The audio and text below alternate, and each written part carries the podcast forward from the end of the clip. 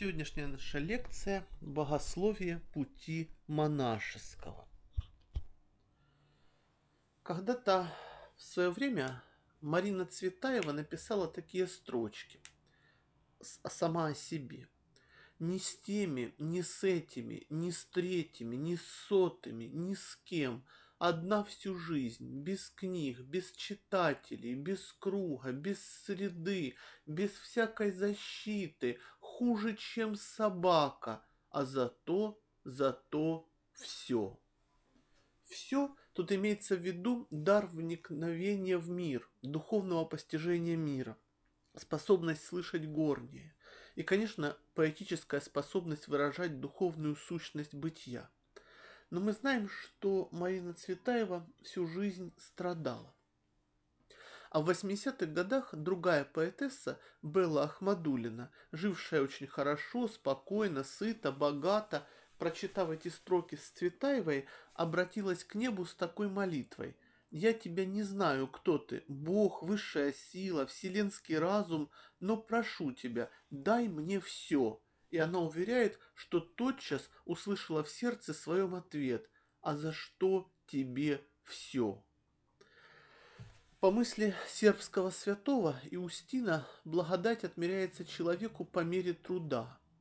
И монах – это тот человек, который готов на тяжелый труд ради того, чтобы по-настоящему жить Богом.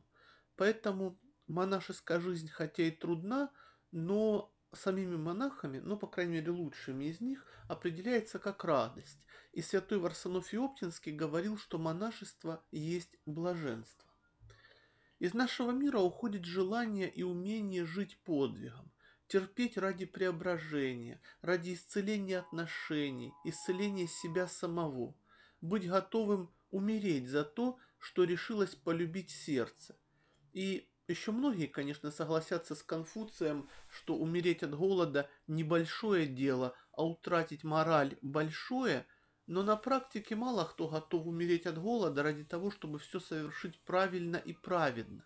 А ведь наша жизнь имеет цену только когда нам есть за что умирать, за что отдавать себя – этим чем-то не может быть, эм, скажем так, просто э, что-то такое отдельно взятое. Это слишком мало для всеобъемлющего вселенского измерения каждого из нас. И эм, э, человек, христианин, должен актуализировать родство ко всему человеческому роду, быть всем для всех, или, по крайней мере, попытаться так жить. Вот труд, достойный величия человека. Путь к себе настоящему, к другим и к Богу – это триединый путь. Человек идет этим путем только по мере жертвы. Насколько он отдает себя, настолько подлинное бытие совершается в нем. И если стать святым достаточно сложно, то быть героем должно быть естественно для христианина. Герой героичен именно тем, что не живет для себя – Ему не нужно ни самоутверждение, ни положение, ни власть, ни деньги, ни комфорт, ни удовольствие, но свет в сердцах тех, кого он любит. Герой даже не думает о том, куда Бог поместит его после смерти. Он всецело доверяет решению Христову и волнуется о том, как больше, чище, вернее послужить любимому Богу, который дорог герою. Дорог не ради награды, сам герой может вести жизнь с точки зрения других очень трудную. Но он никогда не возмущается этим, потому что ищет не покоя, а всех и каждого вобрать в свое сердце, чтоб его «я люблю» было чистым и верным и в полную меру являло измученному миру Христа. Это и есть, по сути дела, монах, но и всякий христианин вообще, потому что монашество – это э, просто выражение христианства, не что-то иное, не какая-то надстройка над христианством, а выражение христианства, как оно есть. И, по сути, каждый человек должен был бы так жить, как писал об этом Иоанн Златоуст, что все должны жить жизнью монахов, даже если имеют жен. Христианин может не стать святым в этой жизни, но он не может не быть подвижником. И монашество поэтому есть путь постоянного подвига, когда человек старается исполнять заповеди Христовы во всяком времени, месте и деле. Христианство сразу провозгласило себя религией аскетической. Аскетизм в христианстве – это не удел нескольких избранных людей, но непременное и необходимое условие христианского жития, поскольку каждый христианин должен быть подвижником и в этом смысле аскетом. В первые три века христианства аскетизм был известен членам Церкви Христовой как один из подвигов, проходя который они осуществляли заповеди Христа. И ученые разных направлений, которые исследуют жизнь первых христиан вплоть до Константина Великого, говорят о существовании у них аскетизма. Как вообще возникло монашество? У, допустим, Иоанна Мейндорфа, Александра Дворкина, у Александра Шмемана причина возникновения монашества в том, что после подписания Константином Великим э, Миланского эдикта вместе с Лицинием в 313 году, в котором разрешало христианство, Язычники после этого во множестве хлынули в церковь, и духовной жизнью из них никто не жил практически, и тогда те, кто хотел уходить, угодить Богу и был против обмерщения церкви, становились монахами. Но есть и другой взгляд на вопрос происхождения монашества. Так, допустим, профессор Московской духовной академии Алексей Сидоров – обращает наше внимание на то, что монашество появилось раньше Миланского эдикта, значительно раньше, и вырастает оно из ветхозаветного назарейства. Так, допустим, преподобный Антоний Великий, который оформил монашество как образ жительства, родился в 253 году и в 20 лет, то есть в 273 стал монахом, живя под руководством э, наставников – то есть такая форма жизни была еще до Антония Великого. И монашество не вдруг, не сразу появилось на сцене всемирной истории. Оно на протяжении более чем двух столетий зрело в церкви в виде того, что можно назвать древнехристианским аскетизмом.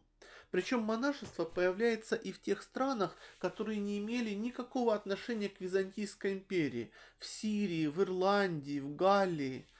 И быстрое распространение монашества в то время, когда христианская вера сделалась господствующей в Римской империи и прекратились гонения на церковь, показывает, что ревность христиан к монашеству просто во времена гонений как бы стеснялась э, в своем обнаружении, но получив свободу, стала проявляться во всей силе, потому что аскетичная жизнь вообще соприродна и совечна церкви. А, святой Иустин Философ, годы жизни 100-165, пишет так, цитирую, «И есть много мужчин и женщин лет 60 и 70, которые из девства сделались учениками Христовыми, живут в девстве, и я готов указать таких из всякого народа. А вот Тертулиан, годы жизни 155-220, что он пишет? Сколько людей посвятило себя целомудрию сразу после крещения, сколько супругов с обоюдного согласия отказались от плотского общения, став добровольными скопцами ради Царства Небесного. Ориген – годы жизни 185-254, говорит о существовании в церкви в его время вдов и воздерживающихся, как особые группы христиан, которые посвящали себя аскетическому служению Богу. А святой Антоний Великий, который родился, повторюсь, в 250-е годы, пришел учиться к старцу-отшельнику, жившему неподалеку от его селения. И этот старец жил возле этого селения с юности, то есть Антоний застал уже традицию. И Антоний также ходил к другим известным подвижникам своего времени, учился у них духовной жизни. То есть получается, что уже Антоний Великий имел старцев-руководителей. Настолько это была древняя традиция монашество, хотя она еще как современное монашество, ну или хотя бы как монашество IV века, естественно, еще оформлена не была. Из этого мы видим, что общий настрой жизни первых христиан был аскетическим. Они боролись со своим ветхим человеком ради того, чтобы в них просияла икона их самих. При этом каждый выбирал тот путь, который более ему соответствовал, путь которого больше желало его сердце. Кто-то вступал в брак и жил аскетически, имея жену и детей. Кто-то, вступая в брак, жил с супругом или супругой, как брат с сестрой. Кто-то жил в девстве, вне брака, при этом учась всех любить. Например, святая мученица Татьяна, которая была диаконисой, служила больным и бедным. Постепенно путь безбрачия исторически оформлялся в те формы, которые станут монашеством, как оно потом уже и существовало в церкви. Но, как пишет э, такой исследователь, как Скобланович, монашество в церкви появилось гораздо раньше IV века. И обращу ваше внимание, что по промыслу Божию, когда язычники во множестве пришли в церковь, они по всему миру уже встречали великих подвижников и монахов и могли учиться у них православной духовной жизни. То есть все было совсем не так, как пишут многие историки церкви, что вот церковь обмершилась после того, как язычники в нее пришли, и люди стали уходить в монахи. Нет, наоборот, Господь сначала разместил по всему миру этих монахов, святых, а потом в церковь пришли язычники после Миланского эдикта, и у них везде, всюду, по всему миру был пример для подражания. Эти сияющие столпы церкви, глядя на которых хотелось быть настоящими. Вот как Господь это делал. И это совсем, конечно, другое восприятие церковной истории – а не вот это вот мрачное, которое насаждают многие церковные историки. Некоторое время монашество существовало в форме отшельничества, хотя, конечно, сравнительно скоро появилась идея общих, общежительных монастырей. В современную форму монашество оформил Василий Великий, который особенно отстаивал идею общежительной монастырской жизни, то есть когда все монахи живут вместе, имеют общее хозяйство, общую службу, общую молитву. Он считал, что отшельничество не так полезно по той причине, что отшельнику некому служить любовью, а каждый христианин должен жить для других и служить другим. И в общежитии это, конечно, сделать легче. Святой Василий Великий рассматривал монашество не как некую элиту, стоящую над церковью несовершенных людей и как-то особняком от нее, но как осуществление церковного идеала христианского совершенства тем путем, который в принципе доступен каждому верующему вообще. Поэтому Василий Великий учил, что нет и принципиально не может быть особой этики для монахов и особой для мирян – Смотрите, что он пишет, цитирую. «Разве не для вступивших в брак написаны Евангелия?» Это его вопрос. В смысле, что, конечно же, для всех они написаны. Василий Великий пишет известные нравственные правила не как монашескую этику, но как этику всех христиан вообще. Сам Василий лично знал многих подвижников и живущих в девстве, и женатых, Ко вторым можно отнести, допустим, его мать, святую Эмилию, его брата, святого Григория Низского, которого Седьмой Вселенский собор назовет отцом отцов. И этот удивительный отец отцов был женат на прекрасной и очень красивой девушке, замечательной. И они любили друг друга, хотя он является отцом церкви. В 22-м послании, представляющем собой аскетический трактат, который называется «О совершенстве жизни монашеской», Василий Великий говорит о христианском, а не о каком-то особенном монашеском совершенстве. Вот смотрите, что говорит Василий, цитирую. «Христианину следует иметь помыслы, достойные небесного призвания, и жить достойно Евангелию Христову». Уже в 20 веке митрополит Антоний Суражский скажет, что все мы должны жить так, что если Евангелия будут утеряны, другие люди могли бы вновь написать их, глядя на наши лица. И нравственные правила святого Василия Великого не являются монашеским уставом в собственном смысле этого слова. Это сборник аскетических произведений, которые первоначально так и назывались «аскетикон». В монашестве были свои течения, которые, допустим, не слишком серьезно относились к необходимости таинств, но святые отцы, напротив, говорили о необходимости участия в таинствах. Отшельники, жившие далеко от храма, и иноки, отправлявшиеся в путешествие, брали с собой причастие. Еще раз цитирую Василия Великого. Все, проходящие монашескую жизнь в пустынях, где нет священников, имеют причастие дома и принимают его своими руками, а в Александрии и Египте даже из мирян почти каждый имеет дома у себя причастие. Это очень хорошая традиция, я знаю современных некоторых мирян в Петербурге, в Москве, которым священники, ну, естественно, опытные священники, доверяют иметь дома причастие, чтобы эти миряне, когда хотят, тогда и причащались.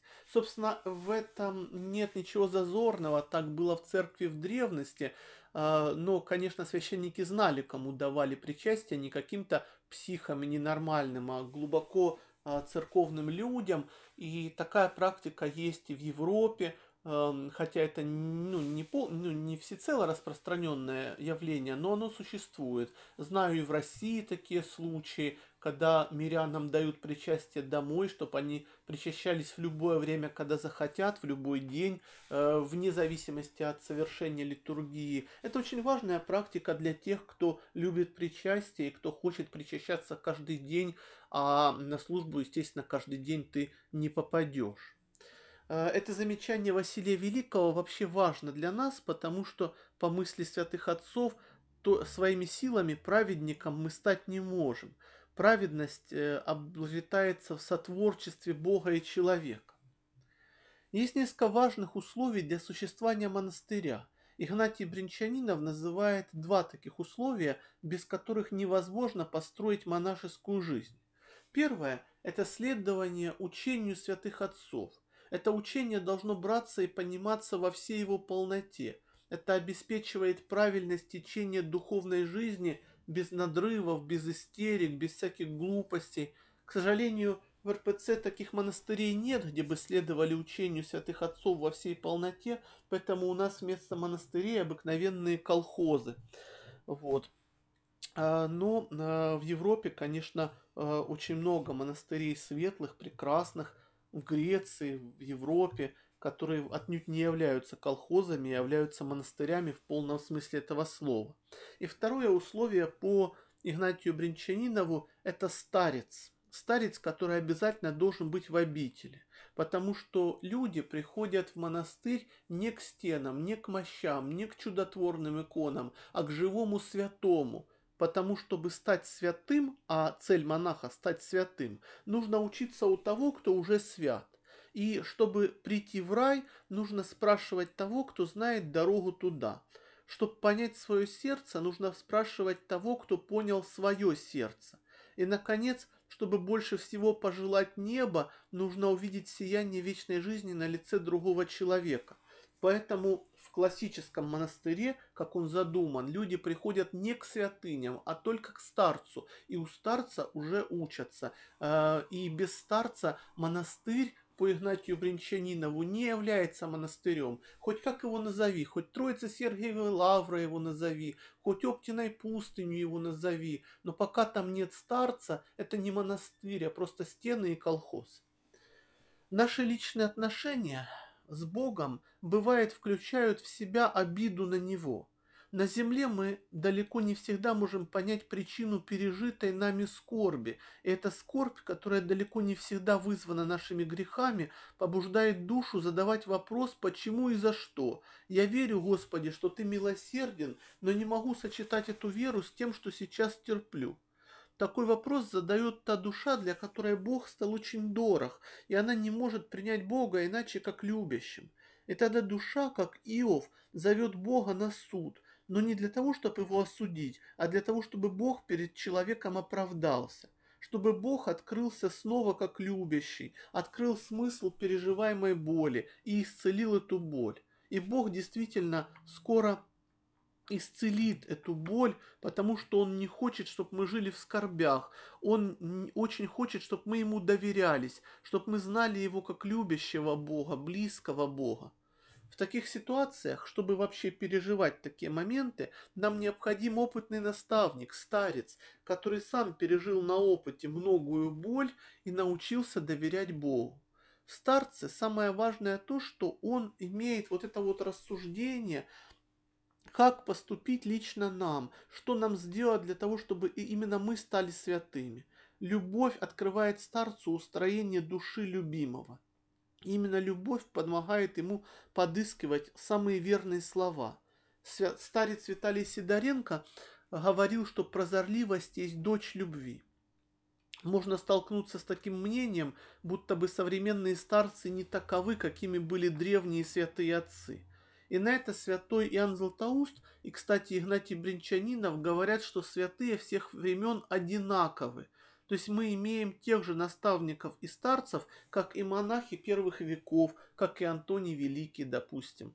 И, эти, и святые всех времен одинаковы. Важнейшее в монашестве – это покаянное преображение себя ради того, чтобы всех любить. Только, как правило, человек, состоящий в браке, должен вначале полюбить свою жену или мужа, а потом он учится любить всех. А монах или, э, сра, или девственник, допустим, сразу учится любить всех. Но смыслом всех этих путей является святость. У разных святых отцов и у людей можно встретить мнение о том, что на что в монашестве следует делать наибольший упор – кто-то говорит на молитву, на служение ближним. Например, старец Паисий Афонский говорил, что главное дело монаха – это молитва, а социальное служение – сдело мирян.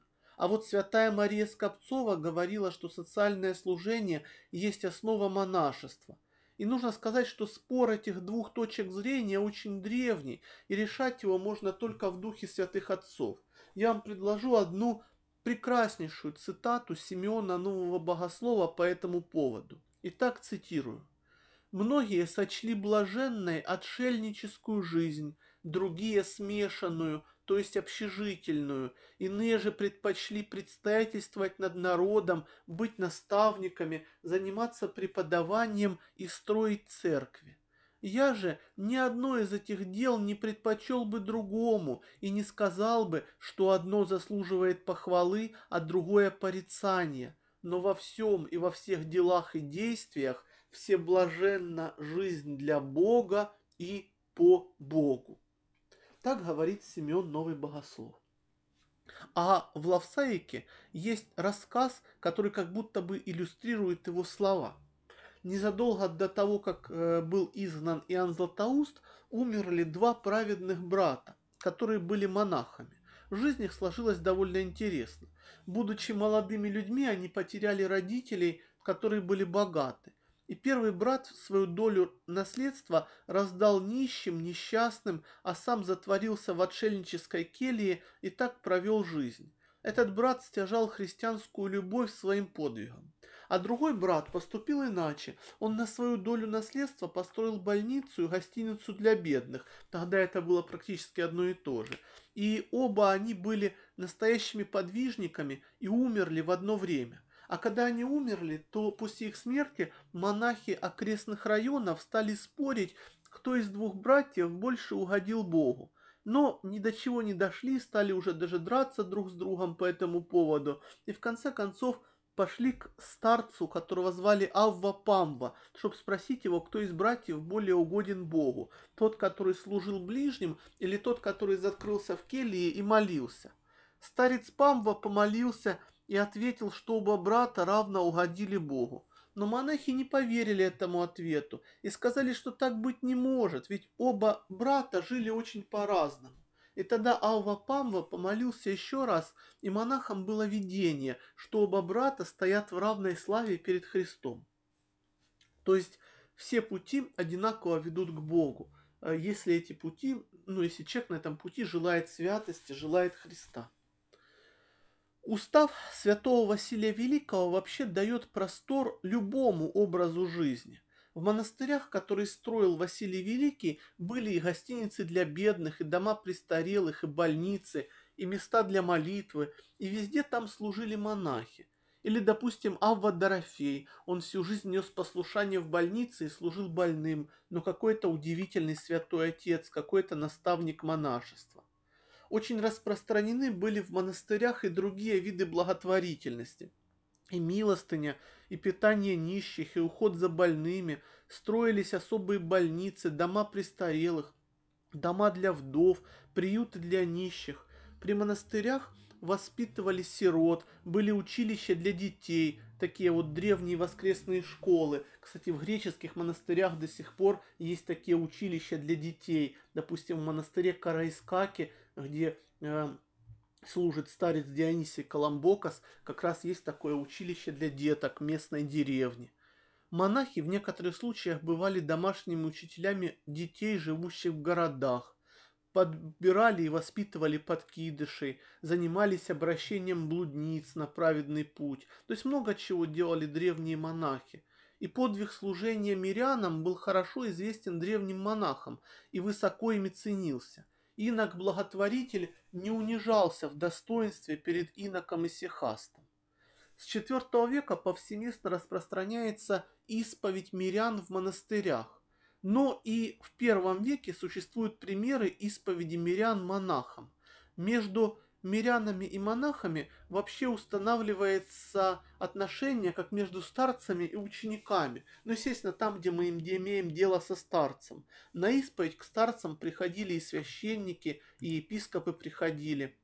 Василий Великий вводит общеобязательность исповеди для всех монахов и вводя ее для монашества, Василий имел в виду не отшельнический, а как раз общежительный идеал, когда все монахи живут вместе. Святой Василий считал, что исповедь даже важнее, э, э, чем какие-то средства личного освящения. Он говорил, что каждый брат монах может достигнуть совершенства только как часть целого, потому что монах это не одиночка перед Богом, он спасается как человек церкви, член тела Христова. Очень важная мысль, потому что для отцов вопрос церкви был крайне важен. Они хотели, э, чтобы человечество вернулось к этому идеалу, когда все вместе, когда все являются одной церковью Божией. Монашество разрабатывает дисциплину частной исповеди духовному отцу. Монашество вводит понятие исповеди помыслов, когда человек открывает духовнику уже не грехи, но устроение своей души, открывает свои мысли, которые его тревожат, подобно как, допустим, апостолы открывали свои мысли Христу. Точно так же э, э, монахи открывают свои мысли своему старцу. Вот смотрите, что говорит об этом Иоанн Кассиан Римлянин. Отвергнув стыд, надо всегда открывать старцам все, что происходит в нашем мире.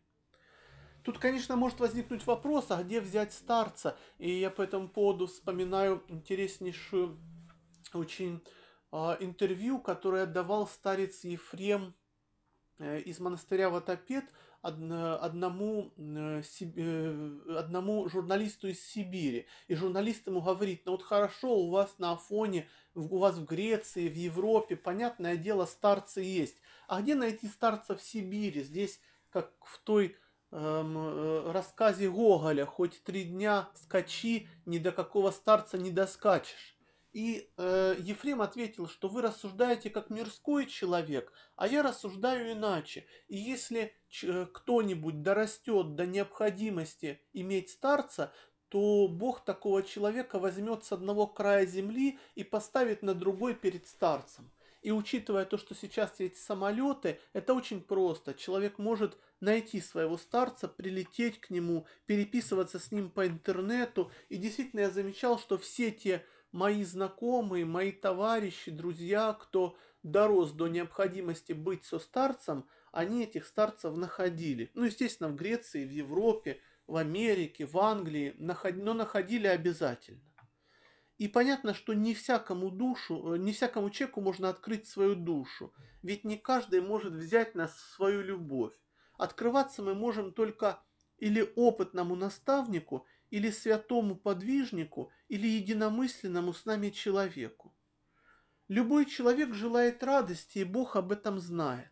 Но радость дается не просто так, она обусловлена раскаянием, а благодать приходит по мере жития. Есть такое мнение, что правильность духовной жизни узнается по радости, в которой живет человек. Но путь к этой радости постепенный. Митрополит Вениамин Федченков говорил, что некоторые люди, например, читают о том, какую радость имел Серафим Саровский, и сразу мгновенно пытаются жить этой радостью, не пройдя духовного пути Серафима Саровского, и падают. Но ведь Серафим Саровский говорил, что веселость не грех, а Уильям Йейтс писал, кто праведен сердцем, тот весел. Я помню, как в 2012 году один европеец принял православие и решил объездить православные монастыри разных стран. И вот в одном румынском монастыре он обратил внимание на радостную жизнь тамошних монахов. Э, в этом монастыре, кстати, был кто-то из старцев, насколько я помню. И он спросил монаха, почему вы весь день радуетесь? И монах ответил, потому что мы всю ночь плачем. Гениальный такой совершенно ответ, очень тонкий ответ. И очень важно, что путь к святости – это путь постепенный.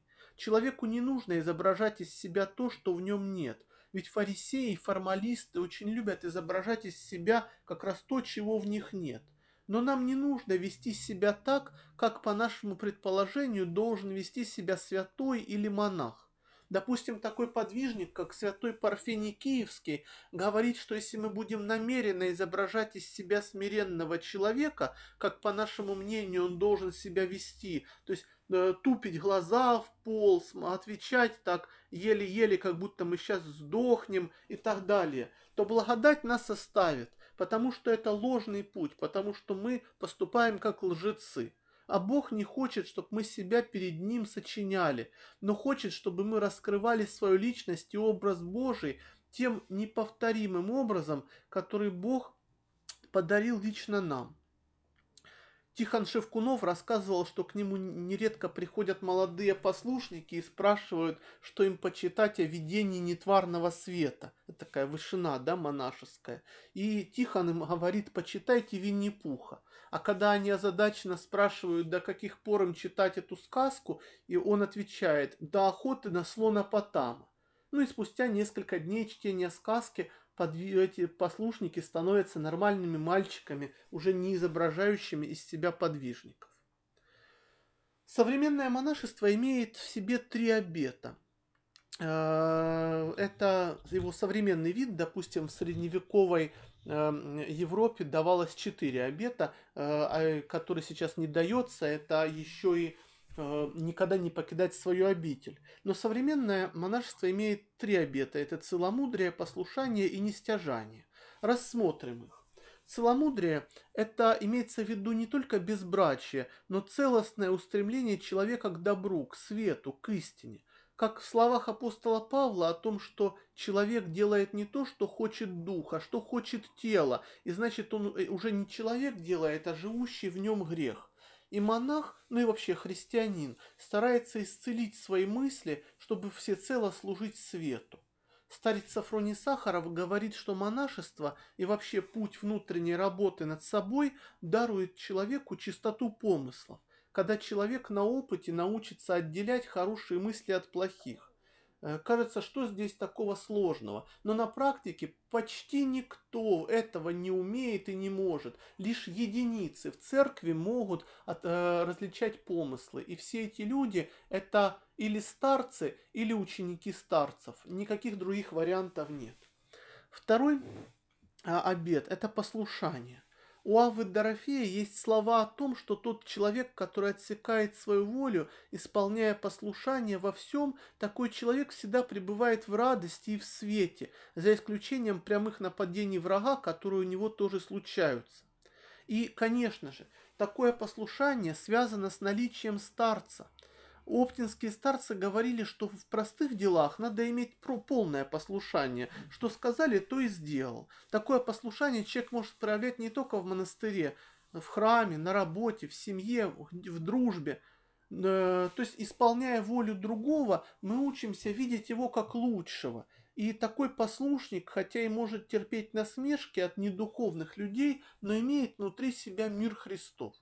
И понятно, что послушник такого рода не исполняет злые веления, противные заповедям. Но ведь нас редко треб... просят совершить зло, а все остальное, допустим, сварить компот, подмести полы, заменить кого-то на работе, мы можем легко сделать.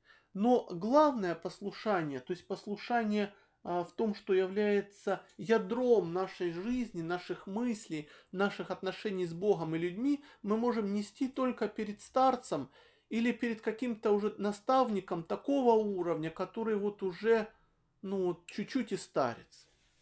И третий обет – это нестяжание. Речь идет не о том, чтобы ничего не иметь, но чтобы все, что имеешь, считать даром от Бога, даром, который мы получили, чтобы им служить всем другим людям. То есть человек по э, этому обету должен не привязываться к предметам и не прилепляться сердцем к чему-то, кроме Бога и людей. Но, естественно, он может радоваться любому предмету как подарку. Митрополит Антоний Сурожский рассказывал, как однажды он целый час убеждал себя, что карандаш, который он держит в руке, не является его карандашом. Хотя формально это был его карандаш. Он говорит, я им писал, я его грыз. Но он не хотел считать вещь своей, он хотел считать ее подарком. Понятно, что сами вещи по себе не хороши и не плохи, однако опасно отдавать им сердце – Поэтому, допустим, когда из кельи святого Макария Оптинского украли его любимую икону, он, как ни странно, обрадовался, что Господь избавляет его от таких вот вечных привязанностей. Однако святые отцы не только старались считать все подарком, но и как можно меньше иметь. Так поступали подвижники. Например, Паисий Афонский готовил еду в консервной банке. Она же служила ему тарелкой и кружкой. Патриарх Павел Сербский носил ботинки, которые нашел на свалке. Он сам их зашил и сам их использовал. Святой Иоанн Кронштадтский ежегодно получал до миллиона рублей э, пожертвований и все это дарил. Когда он умер, у него осталось в кармане всего 5 копеек, то есть все, что осталось от э, этих миллионов рублей. Э, и ценность денег в таком смысле для монаха и вообще для христианина в том, что ими можно кого-нибудь обрадовать. Мы читаем слова подвижников, мудрые мысли, наставления о духовной жизни. Но как их опыт сделать своим? Как привести душу в состояние, близкое к тому, о чем мы читаем? Это достигается через личную, внимательную Иисусову молитву. Ведь сколько было у святых и у подвижников внутренних подвигов и всяких других подвигов, о которых нигде не написано и никто не узнает. Никто, конечно, кроме Бога. Э, и, но все-таки каждая их победа, каждый их евангельский подвиг был средством преображения мира, что на земле не видно. Э, нужно иметь какое-то сроднение со святыми, чтобы это чувствовать. Так, допустим, старец Сафроний Сахаров говорил, что плоды тысячедневного стояния Серафима Саровского на камне и до ныне действуют в мире и будут действовать еще долго, может быть и до конца времен. А у Паисия Афонского есть мысль, что в любой ситуации самую действенную помощь нам оказывает молитва, потому что молитва с болью о ком-то Э, о ком человек молится, меняет ситуацию, вводя Бога в эту ситуацию, а Бог эту ситуацию исправляет. Э, молитва связана с аскезой в том смысле, что аскеза есть попытка стяжать, стяжать материнское сердце. И когда в молитве есть жалость и боль, Бог сотворит чудо и поможет. А чтобы жалость и боль были, необходим правильный строй духовной жизни. Вообще духовной жизни, как она есть. С ее таинствами, служением, исповедью, духовным наставничеством, со всем остальным. Поэтому старец Паисий Афонский говорил, что если любой священник может помочь своей молитвой, потому что ему дана эта благодать, то а, а, монах может помочь только тогда, когда он духовен. Поэтому, поступая в монастырь, человек молится о прощении грехов, э, а по мере духовного роста начинает молиться о многих людях. Так, допустим, святой Парфений Киевский хотел понять, что такое схима, и Богородица ему сказала, что схима – это молитва за весь мир. Однако, чтобы молиться о многих, нужно многих жалеть, нужно быть многим, как мама – Поэтому человек постепенно входит в эту тайну молитвы о мире, и что такое молитва, он постигает по мере своей любви. Монах в целом – это христианин, который старается всегда жить по-христиански. Старец Сафроний Сахаров пишет, во все времена задача христианина одна – стяжать евангельское сердце. Христианская жизнь приводит человека к стяжанию благодати, которая дает настоящий внутренний мир. Поэтому святой Устин Сербский говорил, что, цитирую, «насколько Евангелие вносится в жизнь, настолько жизнь становится раем». А однажды святой Колумба спросил святого Дикуила, это ирландские святые, и он его спросил, почему ты все время улыбаешься? А Дикуил ответил, потому что никто не может забрать у меня Господа.